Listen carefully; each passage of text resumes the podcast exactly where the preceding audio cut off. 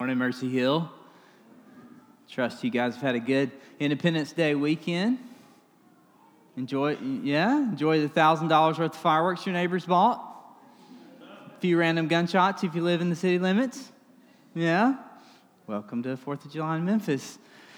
We're in a series entitled Summer of Grace, and today's message has a rather distinct title to it Grace for Christians.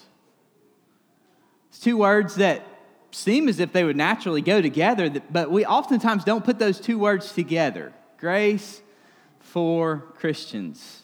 When I thought about this series, I instantly thought about this text. And I knew that I wanted to teach this text because it's a text that always comes to my mind when I think of grace. Um, so, grace is the free, unmerited favor of God, working powerfully on the mind and heart to change lives. It's free and unmerited, meaning there's absolutely nothing we can do to deserve God's forgiveness. It's given to us freely because of Jesus' perfect life and death in our place. But all too often, Christians think of grace as something mainly for those who are outside the church rather than thinking of grace being something that's also for those of us who are inside the church, particularly in the religious South. Many of us have grown up in this kind of religious culture that puts an emphasis on what you do versus who you are in Jesus. And so we end up with a gospel that helps us come to Jesus, but after we meet Jesus, we feel like it's kind of up to us to grow into Him. It's up to what we can accomplish. And the problem with that is it'll never happen without grace. We need grace to grow deeper in relationship with God, to grow in our sanctification, to grow in holiness. But here's one of the things that's tough we need grace because change is so much harder and so much slower and so much more difficult than any of us ever thought possible. I love the way that Pete Scazzero puts it. He says, You may have Jesus in your heart, but you've got your grandfather in your bones. And what he means by that is there are generations of patterns, of ways of doing life, some of those which involve a great deal of sin and idolatry that have been passed along to us that we see as just how life is done. And it takes a long time to break those patterns. Even some of the things within our own personalities, as we get older, we come to realize that within us, we were just going along in order to get along in the families in which we were born. We don't get to choose our families. But we look back even on some of the things within our personalities Here's what's most difficult even some of the things that have been most praised within you by others, that as we grow older, we come to see these aren't healthy patterns. There's things even about who I am that isn't pleasing God. There's things that are unhealthy that need to change. And that can be very frustrating and very disheartening to continue to struggle and it's why we need grace. It's why even Christians continually need grace. Today we're going to look at this passage of Scripture. And I love what it reveals because it, re- it reveals, it gives us this real pearl of a story within the Apostle Peter. Because Peter is all the things that Peter is. I mean, he is the amazing church planter, the amazing uh, mega church pastor, for crying out loud, he started a church of 3,000 in one day. I mean, this guy's blowing and going. He's got it together. I mean, he's Peter for crying out loud. But in this moment in Peter's story, we see his vulnerability and we see his sinfulness. And we see how much grace is needed, not just for the religious and not just for the irreligious, but grace is a whole other thing, and it's needed for Christians because there are actually times, get this, Christian, in your own life where you don't believe the gospel. And we're going to see that in Peter's life today. There was a moment where Peter didn't believe the gospel. I'm not talking about the historical gospel, but I'm meaning that Peter didn't appropriate the gospel to his own life. And so we see that the gospel is needed to, for our, to save us, but the gospel is needed just as much for us to live in Jesus and to grow in Jesus. So, as we look at this story, my hope today is that you will see some handles, that you'll see and come to understand better what it means to preach the gospel to yourself, what we have described oftentimes as gospel fluency, and that you'll better understand how you can grow in the grace of Jesus and how you can help others to grow in the grace of Jesus. Because the big idea for today is this the gospel teaches us how to really live, not simply how to do right or wrong. The gospel teaches us how to really live, not simply how to do right or wrong. So let's jump into this story in Galatians chapter 2. Uh, I want to read beginning in verse 11 through verse 14. But when Cephas came to Antioch, this is Paul talking about Peter. He's calling him um, by his name, which means the rock. But when the rock came to Antioch, not to be confused with any other rocks. this is not Dwayne, this is Peter. I opposed him to his face because he stood condemned. For before certain men came from James, now James, keep in mind, he was the, the lead pastor of the hub of the Christian church there in Jerusalem, so James is kind of a big deal. For before certain men came from James, he was eating with the Gentiles. But when they came, he drew back, speaking of Peter, he drew back and separated himself, fearing the circumcision party. And the rest of the Jews acted hypocritically along with him, so that even Barnabas was led astray by their hypocrisy. But when I saw that their conduct was not in step with the truth of the gospel, I said to Cephas, before them all, if you, though a Jew, live like a Gentile and not like a Jew, how can you force the Gentiles to live like Jews? So, the context of this passage, in order to understand what's going on here, you need a bigger context for Galatians. And Galatians is such a, an amazing book as you, it's all about the gospel. And, and Paul is defending the gospel throughout the book of Galatians. And he's doing that. There's this set of Judaizers or the circumcision party, and they're in essence, they have shown up.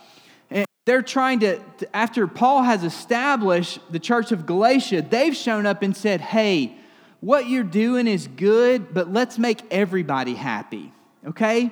So there's people who are unhappy because Paul has come in and said, that the church is all about following Jesus. Well, that's true. It is about following Jesus, but we want to make the Jews happy as well. We want the political leaders to be happy. We want the cultural leaders to be happy. Does this sound familiar? And we want everyone to be happy. And so we can, we can concoct, if you will, a gospel in which political leaders are happy and cultural leaders are happy and the church leaders are happy. And all you have to do is take everything that Jesus has given us and say, yeah, we're good with Jesus, plus something else. And there's something else with circumcision, and there's something else was the Mosaic law. And so they're saying, in essence, like it's Jesus plus something. Okay? So that's what, that's what they're representing here. Now, th- there's a problem with that.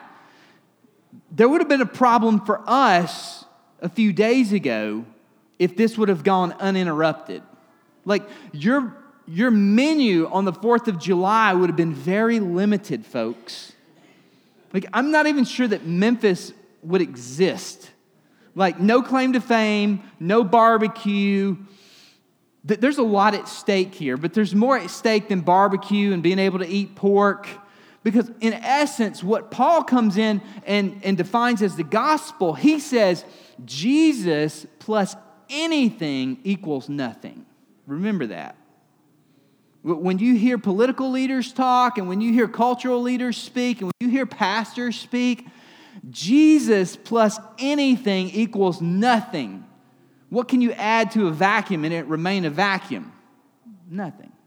In the same way, you can add nothing to the gospel because if you do, if you add anything to the gospel, it becomes nothing because the gospel is all by grace alone. And so Paul is, Paul is sharing this, and, and Paul says, Hey, here's the best way for me to defend the gospel.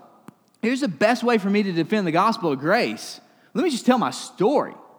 Because Paul, Paul was, he says, I'm the foremost of sinners. And like, we don't understand what that means. Paul was murdering people. Paul was there and in charge when one of the first deacons was put to death by stoning. Paul held the coats as the men stoned Stephen. Like Paul is saying, if there is ever a testimony that says the gospel is by grace alone, it's my story. Because God came and He chose me, and there was nothing within me that was deserving. And so Paul is making this case and then as he makes his case, he says that something weird happened. He starts telling about in Antioch when Peter shows up that for you to understand the significance of this story, you got to know a little bit about Peter's story. Some of you remember that story back in Acts chapter 10 when God does this big work of letting Peter know that the gospel is not just going to be for the Jews, but it's going to be for the Gentiles as well. And Peter is up on a rooftop, he's praying and fasting, and, and God gives him this vision, this sheet that's let down from heaven. There's all these unclean animals that are on it. And God says, Go and eat. And Peter says, I could never do that. It's unclean. We've been practicing this Mosaic law for a couple thousand years. And it happens three different times. And God says, Go and eat. And God says, Don't call unclean what I've made clean. And he's, he's showing Peter this vision. At the same time, Cornelius receives a vision, this Gentile He's a military leader in the Italian cohort. And this military leader sends his servant to Peter and says, Come and share the gospel with us. And Peter starts making a connection. And Peter realizes, I think that sheet that God was letting down from heaven and all about what's clean and what's unclean, I think there's a bigger vision behind that. Yeah, we can eat pork now, we can enjoy barbecue, but I think God is saying that the Gentiles, that they're clean that I'm going to take the gospel not just to the Jews, but I'm also going to take the gospel to the Gentiles. So he goes to Cornelius' house and he shares the gospel, and the Holy Spirit comes, and all of Cornelius' family receives the gospel. It's this amazing moment in which Peter realizes this is so much bigger than what we had believed. This is going to go to the ends of the earth. So, kind of an important moment and an important guy within this story. Now, what's the problem that takes place? All that build up to let you know that Paul says, hey, when Peter showed up, something happened. Something happened that caused Peter to fall into sin. And, and, and I want to spend our time today unpacking maybe a little bit of what was, what was behind Peter's sin, but even more so, how did Paul respond to Peter? Because the way in which Paul responds to Peter sets up really well for us how we can preach the gospel, learn to preach the gospel to ourselves, and then how we can also learn to preach the gospel to others. Because the gospel is not just simply about right or wrong, the gospel is about how to truly live. So Paul says that this party from Jerusalem, some of James' guys show up. And when they show up, these other Christian Jewish brothers, that Peter suddenly pulls back and he stops having table fellowship with these other Jews. Now, we think, okay, so he's not eating with some folks. Like, how significant is that? It was very significant in this day and time. Because in this particular day, to have table fellowship with someone meant that you received them, that you them, that you agreed with them. It's why the Pharisees would always criticize Jesus so much when someone who was unclean would be allowed to come to the table. They would say, if you knew who you were eating with, you wouldn't be eating with them because there was a fear that they would become unclean. Well, Peter pulls back from the table fellowship. He's been hanging out with all these Gentiles, and all of a sudden, Barnabas and other leaders begin to follow him. And Paul says that this is not okay. It's so much deeper. It's not just being rude or unfriendly or ill mannered. In verse 14, Paul says you're, he uses this word orthopodosin in the Greek. It's like where we get our word orthodontist from. What's ortho mean? To make straight. And Paul's saying you're not conducting your life in line with the truth of the gospel, is what he tells Peter. Now, I want us to look really quickly at how Paul handles all of this. Look with me, um, and we're going to see first what Peter's sin really was. What was Peter's sin? And it was not believing the gospel. When you stop and think, like, what you're saying Peter didn't believe the gospel. How could he not believe the gospel? This is the guy who started the church at Pentecost. This is the guy who was in Jesus' inner circle. Like, how could he not believe the gospel? Well, my guess is maybe he was fearful that this would hurt his call to take the gospel to the Jews. I don't really know. But within this, I want to unpack really quickly an important principle for each of us because I think that most of us, when we see sin in our life, so we got Peter, he's not acting like he should have acted. He's not in community with those he should have been in community with. He's bringing disunity to the church. I think for most of us, we would call in the church leaders and we'd say, hey, Paul, you need to have this conversation with Peter. You need to tell him how he's bringing disunity. You need to tell him to stop it. You need to show him what he's doing. You need to remind him of the gospel, like build this big message up, win, win the battle, you know, and tell him to stop it. Like that's usually what we do with people who are sinning. You need to stop doing that. Oh, and by the way, in order to stop doing that, maybe you need to start doing these things. But whenever we just simply tell people to stop it, well, one, it rarely works because they kind of already know that. And two, it usually is just legalism. It's usually just something they should or ought to do. But they need, they need more power. They need some fuel. They need to know, like, how do I stop it? And they need to look deeper at their own sin. And we see here Peter's sin. So I want to I want to unpack for you what's been really helpful. And I've learned this through our Soma community of churches. And um, it's called fruit to root. And so, really, it's the idea of when we see sin, how do we look at not just the fruit of the sin, but how do we look at the root of the sin? Or what I would like to call the sin beneath the sin. So, whenever you look and you say, there's something I need to stop, and by the way, that's not, that's not completely wrong. Like, alcoholics need to stop drinking. And those who are jealous, they need to stop being jealous. So that's partially right, but just saying stop it never gets us to where we want to get. And so whenever you see a sin in your life that you need to stop, it's always helpful to ask, what's the sin beneath the sin? So the question is like, what's motivating this? And so the first step uh, in this fruit to root process is see and own your sin. See and own your sin. And we see that Peter, that Paul helps Peter to do that. Look at verse 12.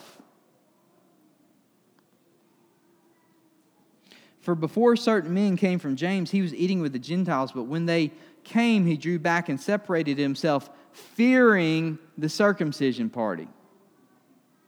So, Paul is saying that Peter's sin in verse 12 was fear of man. He feared man more than he feared God. And so, fearing man, he pulled back from community. And look at verse 13. And the rest of the Jews acted hypocritically. So, his sin, like the fruit of his sin, was that he was fearful of man, and it resulted in, hypocr- in hypocrisy. But this was just a fruit of a greater sin in his life. So, secondly, it's important that we then see the sin beneath the sin or the, the root sin. Now look in verse 14, and Paul points that out. But when I saw that their conduct was not in step with the truth of the gospel, I said to Cephas before them all. So he addresses Peter in front of everyone, which, by the way, is, is rarely um, something that would be recommended. But Peter's conduct had affected the whole body, and so it needed to be, in a sense, reprimanded in front of the whole body in order to be corrected. But we see the sin beneath the sin, this root sin in verse 14, and Paul, in essence, is saying, Peter, you're not believing the gospel. There's idolatry in your life. There's an idol that's fueling this fear of man and, and that's fueling and causing hypocrisy. Peter failed to believe that God is glorious, and so he began to fear others. Stopping is not enough. One of the things that has been really helpful for me in whether it's in counseling or in my own coffee group or missional community or just even just within my own life is coming to understand that when you think of sin and when you think of idolatry, um, Satan is creative, but he's not a creator. And that's really important to remember. And so when you think of sin, sin is parasitic, meaning it always needs a host, it needs something to attach itself to and you can begin to see how Satan is creatively attaching himself to good things that God has created in ways and pay particular attention to these two things. These are the two ditches that we get in when it comes to sin. Areas in our life where things are exaggerated. So listen for things that are exaggerated in someone's life. Um, no, I don't, I don't have a problem at work my, my, my work is not part of the problem at home. My work does not affect my marriage. I have to work 80 hours a week. Everybody in my industry works 80 hours a week. It's just what they do. But it has nothing to do with my marriage. It's a lot of exaggeration there. Really? Does, does everybody in your industry work 80 hours a week? Like, do you think you can sustain the rest of your life working 80 hours a week? Like, that's exaggerated. Listen for that. What could be going on there? Someone's a workaholic.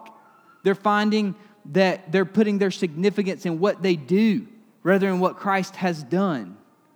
Or don't just listen for what's exaggerated, even sometimes more importantly, look for listen for what's diminished. So when someone says, I didn't really need it, I really wanted it, and it's no big deal. I can pay it off next year. I just really wanted it. And you look back and you see this pattern in their life where they're constantly putting things on credit that they don't need, unable to pay them off, and they're in all kinds of debt. And they're saying, it's no big deal. What are they doing? They're diminishing the fact that they are envious, that they are greedy, that there are things that they want, and they're trying to let themselves off the hook. It's no big deal. It's just the American way of life. Look for things that are exaggerated within your life. Look for things that are diminished. Those are two sides of the road that are two, two, the two ditches that we can find ourselves in because what's in the middle of the road? God, God's good gifts. And all sin is parasitic, meaning that it's got to attach itself to something good. Satan isn't a creator, but he is very creative. And so he takes God's good gifts and he exaggerates them or he diminishes them. And that's a way that we can really begin to see what's the sin beneath the sin. Like, what's the root of this? And this is just me wondering out loud. This is not at all in the scriptures, but I wonder why Peter struggled with the fear of man. Like, I love that we have this passage in the scriptures because we think of Peter and like he, yeah, the whole walking on water incident, and I know he had a little struggle there, like needed a lifeguard for a moment. But like we're still, we're like, I'm not even sure I would have got out of the boat. So like we're gonna give him a hand, and all that was pre-cross, you know. This is after the resurrection. This is after Peter has done great things. I wonder what was going Here's what I'm guessing. I'm guessing there were some things in Peter's heart and in Peter's life that we don't see the gospel writers tell us a lot about that, that there were some things that he had a hard time putting to death. I mean, the dude was type A, and he was very gifted. He was a very gifted communicator, and he got pulled into Jesus' circle. Remember? And it wasn't James and John and Peter was it? It was Peter, James, and John. You think he knew that? I think he did. I think Peter was well aware whose name was at the top of that list. Peter, he was somebody. I mean, he was a star of the show. The first half of Acts, who's it all about? It's all about Peter. Jesus' inner circle. And, and here's one of the things that's hard for us to reconcile the more influence, the more power, the more authority, the more resources, the more finances that we acquire, the harder it is to be generous and submit to Jesus. Because when you've got nothing, you've got nothing to lose. When you've got something, you've got something to lose. And it's why oftentimes when it seems like those who don't have much money give the most. You go raising funds, oftentimes it's not those who are wealthy in the upper class bracket who will give you money, who you look at and you say, you could definitely afford to give me money and not even miss it. No, it's those who are in the middle class bracket or even lower income who are so generous. How are they so generous? They don't have anything to lose. But when we have something to lose, and Peter has something to lose here, I mean, he's got the church on his shoulders. And all of a sudden, these guys from James Church shows up, and he's like, mm, I don't know. And he becomes fearful of men. The third thing that we have to do is not only do we have to see and own our own sin, then we begin to look for the sin that's beneath the sin, not just the fruit of the sin, but what's the root that's motivating that. But thirdly, we have to expose the idols of our heart. And we have to remind ourselves that idols, they're always tempting in the moment. Um, John Owen would always talk about it's like fishing. You know, it's, it's, it's the bait. Satan always baits the hook. And he baits the hook with something that's very tempting. You know, the bass of the brim thought, man, that cricket looks amazing. And when, he clamp, and when the bass of the brim clamps down on the hook, on the cricket, what happens? Well, there's a hook inside, and then they're hooked and they can't get away. And John Owen said that's the, what Satan does to us.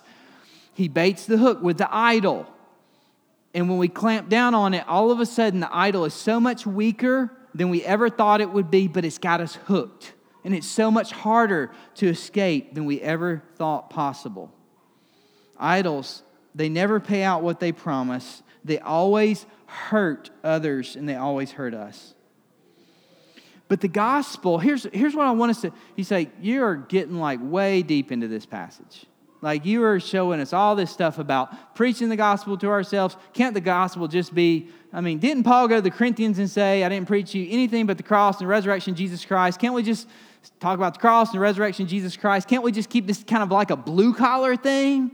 Like, why do we got to get so intricate and detailed and talking about gospel fluency and preaching the gospel to ourselves?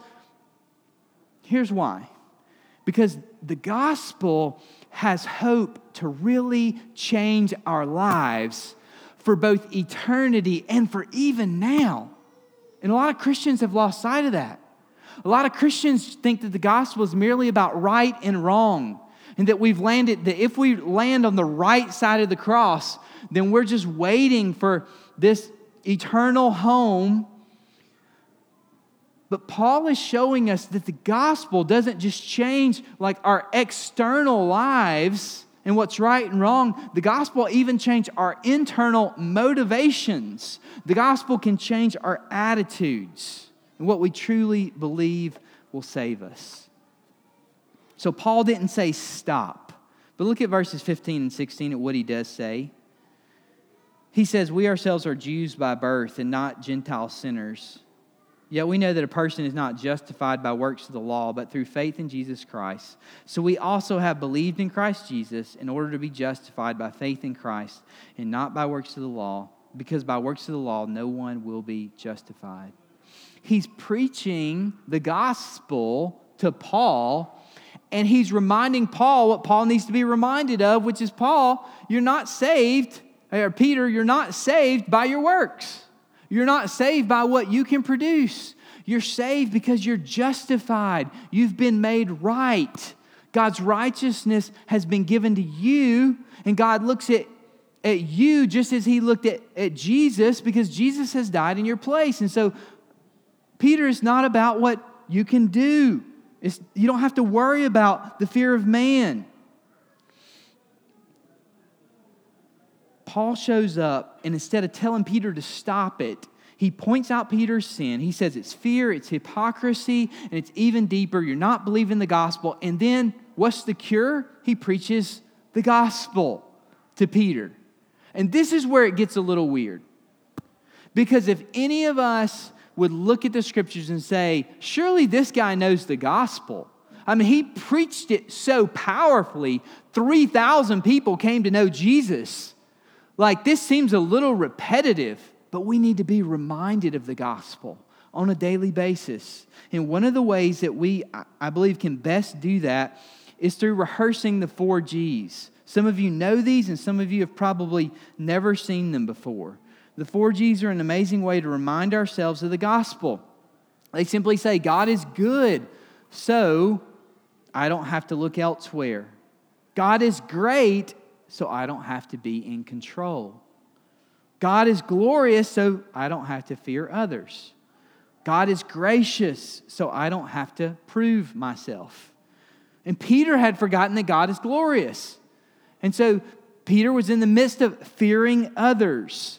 Now, there's a caveat that goes along with this list. I, I, think this list is very helpful. First time I was exposed to it through Tim Chester's, one of his books, I thought this is amazing. However, this is not a formula. This is not a list in which somebody says, Hey, I'm, I'm, I'm really afraid. And so you say, Oh, you don't have to be afraid. Uh, you know, God is glorious, so you don't have to fear others, and then begin to tell them why they don't have to fear others. This is not a formula. I love what, um, this is not a list of do's and don'ts. And, and I've, I've seen this, this list misused oftentimes. Uh, whether it's in a missional community or a coffee group where somebody will just kind of bring it up like, well, you know that that's so and so, almost like it's, well, you know, just take, you know, four ibuprofen, it's 800 milligrams as an anti inflammatory, just why haven't you done it? It's not that simple. I love what David Benner says. Um, he says that the spiritual journey is not simply doing what Jesus would do. I mean, I, I love what would Jesus do, that whole bracelet thing from like decades ago. It was, it was, a, it was a decent start. But he says the spiritual journey is not simply doing what Jesus would do, but actualizing the Christ who is in us, taking on the mind and heart of Christ as we come to recognize Christ as the deepest truth of our being as we come to recognize Jesus as the deepest truth of our being. Do you understand that when you do the hard work of going fruit to root, seeing the sin beneath the sin, finding your sin and owning it, and, and then really looking and saying, hey, what's the idol here? And identifying that idol and, and in a real sorrowful way, moving through repentance. That a part of repentance, like if you move through repentance, it always ends in joy. Joy is always on the other side of repentance, like it's the flip side of the coin. Because what we're saying is that I'm recognizing where the idol that looks so good, I'm recognizing the hook that's in it, and I'm moving away from it, and I'm recognizing what has been exaggerated or diminished God's gift, and I'm coming back to the original gift that God has given me. And I'm seeing that what God gave me was actually better. And there's joy in that. There's joy in it. God is good, He's great, He's glorious, and He's gracious. Paul ends this section and he makes it so applicable. in verses 17 through 18, it's kind of confusing as you first read it, but he's saying, In our endeavor to be justified in Christ, we too were found to be sinners. Is Christ then a servant of sin? Certainly not. If I rebuild what I tore down and I prove myself to be a transgressor, Paul was essentially, he's being criticized. He was being criticized because they were saying, Hey, if you're just saying that grace is free, if there's like, if that's all there is, it's just grace alone, then what is there to keep people from sinning? Like, if you're telling people that it's grace alone and faith alone and it's just free, then people are going to say, hey, I can just go off and sin. and they're saying what Christ has built up, people are tearing it back down. He, and Paul is saying, no, that's not grace at all. If someone says, grace gives me permission to sin, and that's the way and that's the pattern in which they live their life, then they, then they most likely don't know Christ. But he ends in verses 19 through 21, and he says, For through the law I died to the law so that I might live to God. And in verse 20, I have been crucified with Christ. It's no longer I who live, but Christ who lives in me. And the life I now live in the flesh, I live by faith in the Son of God, who loved me and gave himself for me. Paul says that our hope and our only hope is gospel living. He says, I have been crucified with Christ. Do you understand that the gospel has implications for your past, your present, and your future? That the gospel says that your sins are forgiven. Which ones? Well, the ones I've already committed. How about the ones for today? Yep. How about the ones I'll commit in the future? Absolutely. The gospel tells us that we have forgiveness. The gospel says that we have eternal security both now and forever. The gospel says that we have relationship with God that's been restored and cannot be taken away. The gospel says that we have power for living through the gospel, and it, give, it tells us the deepest truths that we know for every aspect of our life for work, for family, for recreation, for relationships, for our sex life, for everything you can imagine. The gospel directs us. And Paul says in verse 20, I've been crucified with Christ. It's no longer I who live, but Christ who lives in me. The life I now live in the flesh, I live by faith in the Son of God who loved me and gave himself for me. I used to think that those verses meant that in areas of sin where I'm failing, that I need to crucify these areas, meaning that I need to try harder. But that's not at all what Paul is saying. Instead, Paul is rehearsing the gospel here crucified with Christ. Christ lives in me. This life I now live by faith. So he's saying that a death has taken place. And the question is, what has died? Like, has all of me died? What has died? And what has died is the old part of me or the old man. Look back at the four G's. What has died? Looking that I've looked elsewhere, that I've had to be in control, that I feared others, that I always tried to prove myself. Those are the things that Christ is putting to death in each of us. But we have this old man that rears his ugly head, this old part of who we were. It's not who we are, but it's who we were. Peter read about it in Ephesians earlier. And when that old man rears his ugly head, just like it did in Peter's life, that old part of Peter that said, Hey, there's something about me that really wants to impress others, we remind ourselves of the grace of Jesus, the one who loved me and gave himself for me.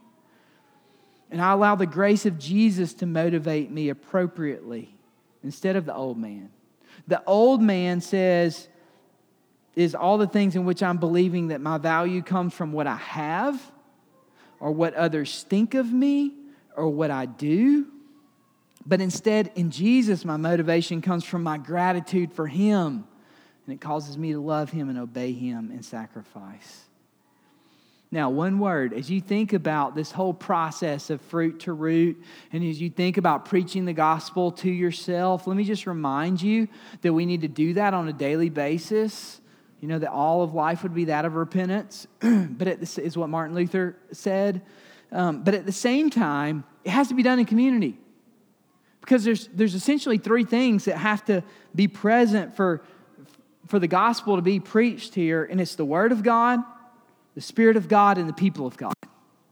Uh, we need the Word of God because it reminds us of what's really true. We need the Spirit of God because it gives us the power to really change. It's our fuel, but we need the people of God because we can't see ourselves. We can't see ourselves. We can see ourselves in God's word, and we can see ourselves when other people come up and say, Hey, here's the thing that you don't know about you that you need to know about you. And it takes a lot of trust for a community to live in that sort of way, but we need that from one another. It's God's grace that enables us to see our sin, to preach the gospel, and to really live in light of it. So let me just end by, I want to end with a question today for you. Where are you exaggerating or diminishing sin in your life? Where are you exaggerating or diminishing sin in your life?